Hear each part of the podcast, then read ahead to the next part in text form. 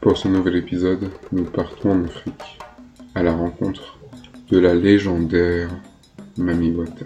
Sur les côtes d'Afrique de l'Ouest, on raconte la légende de la sirène mystérieuse qui hante de nuit les rivages océaniques et lagunaires au Togo, au Ghana et au Bénin principalement. Mami Wata est la mère des eaux, mi-femme, mi-poisson, mi-terrestre, mi-aquatique, déesse du culte vaudois, symbole de féminité. Seulement son corps hybride ne lui permet pas d'engendrer. C'est pourquoi les hommes ne doivent pas l'approcher, sous peine d'être frappés de stérilité. Différentes versions du mythe se rencontrent selon les lieux et les rites, et différentes explications existent dans toute l'Afrique. Pour certains, Mamiwata, la mère des eaux en anglais, est une Ophélie africaine, la réincarnation d'une femme peule entraînée dans les eaux par la sirène, qui revient hanter la nuit tombée les bergers. Pour d'autres, elle fait partie du vaste panthéon vaudou et représente une déesse mère, protectrice des femmes, habitée par un esprit des eaux auquel elle rend un culte. Mamiwata est alors un esprit positif, joyeux, qui aime rire boire des liquides sucrés, et se parer d'or et de colliers de perles. Les ethnologues ont différents points de vue quant à la genèse du mythe. Certains y voient une origine européenne, fondée sur la présence fréquente de figures de proue en forme de sirène sur les vaisseaux négriers dès le XVe siècle. Le mythe serait donc un produit colonial, l'aspect blanc du corps de Mamiwata venant conforter cette hypothèse. Elle serait une dame blanche. Cette explication réductrice fait peu de cas du génie africain, qui n'ont pas besoin de produits étrangers pour alimenter leur imaginaire fertile. Le mythe de la création des Dogons raconte l'histoire de Mamiwata et fait remonter son existence à plus de 4000 ans. Les mythes mésopotamiens parlent également de la grande déesse de l'eau, connue sous le nom de Mami Aruru, qui est la créatrice de la vie. Le nom de la déesse remonte aux premières langues de nombreuses sociétés africaines modernes. La première racine de son nom est considérée comme provenant des sociétés coptes, éthiopiennes et égyptiennes.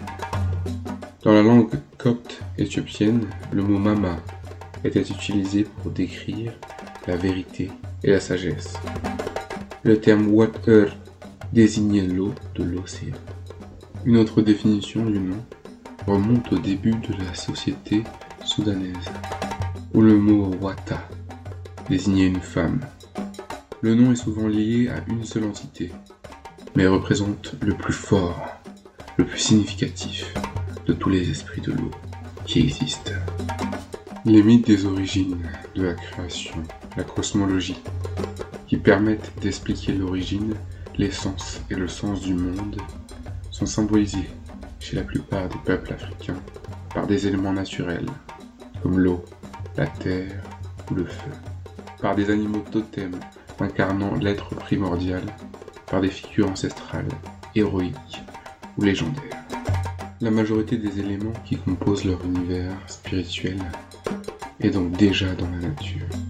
Elle est la nature elle-même. Amiwata, en plus d'être un être hybride, est une divinité étrangère. Étrangère aux hommes et étrangère à la nature. C'est une créature supranaturelle, car elle incarne le croisement de trois mondes, animal, humain et spirituel. Cette hybridité, qui est en fait une difformité, car elle fait de Mamiwata un monstre qui lui confère paradoxalement tous ses pouvoirs. Rappelons que l'une des caractéristiques de la spiritualité africaine est sa capacité à animer des objets et des êtres appartenant au monde animal, végétal ou minéral, en leur reconnaissant une âme et une existence propre, mais également en les investissant de pouvoirs et de symboles permettant aux hommes de communiquer avec le monde invisible, celui des morts et des esprits. Mamiwata été développé à partir de la culture africaine, qui croyait en l'existence et le culte des créatures mystiques. Mamiwata, la plus grande des déesses, possédait aussi de nombreux disciples, même des hommes qui étaient à son image. On raconte que ces disciples venaient sur le rivage de temps en temps pour tromper les marins et les capturer, pour les amener dans le royaume de l'eau. Les captifs étaient une source de divertissement jusqu'à ce qu'ils soient offerts en sacrifice à la divinité.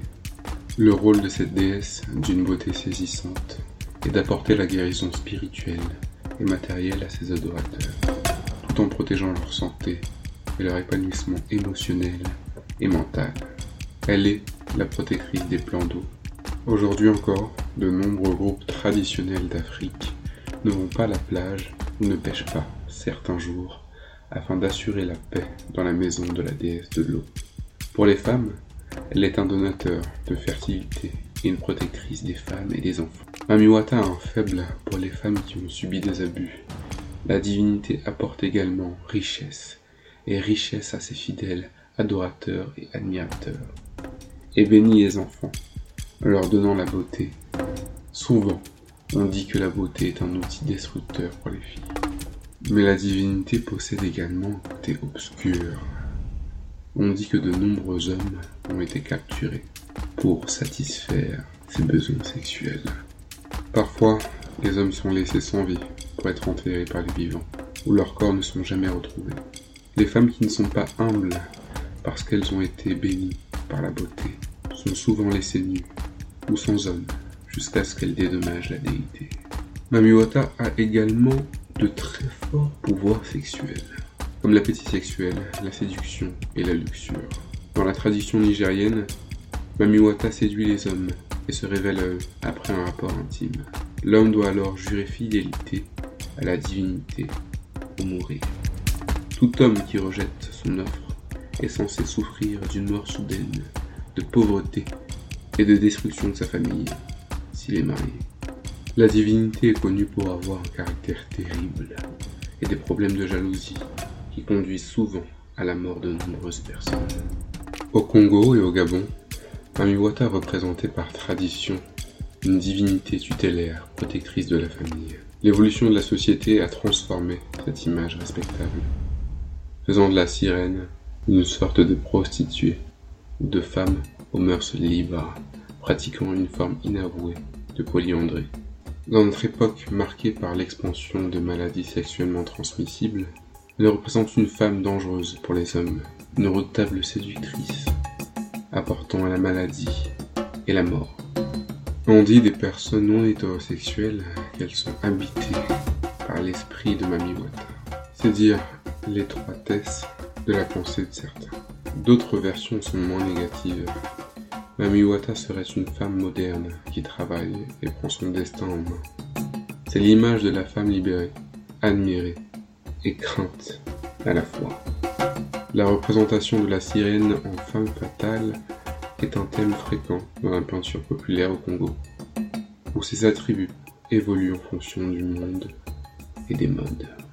Toute Mamiwata qui se respecte a un téléphone et une montre de luxe. Quelle que soit l'origine exacte de Mamiwata, la vénération qui l'entoure est indissociable de l'importance accordée à l'eau comme élément vital et comme synonyme de paix.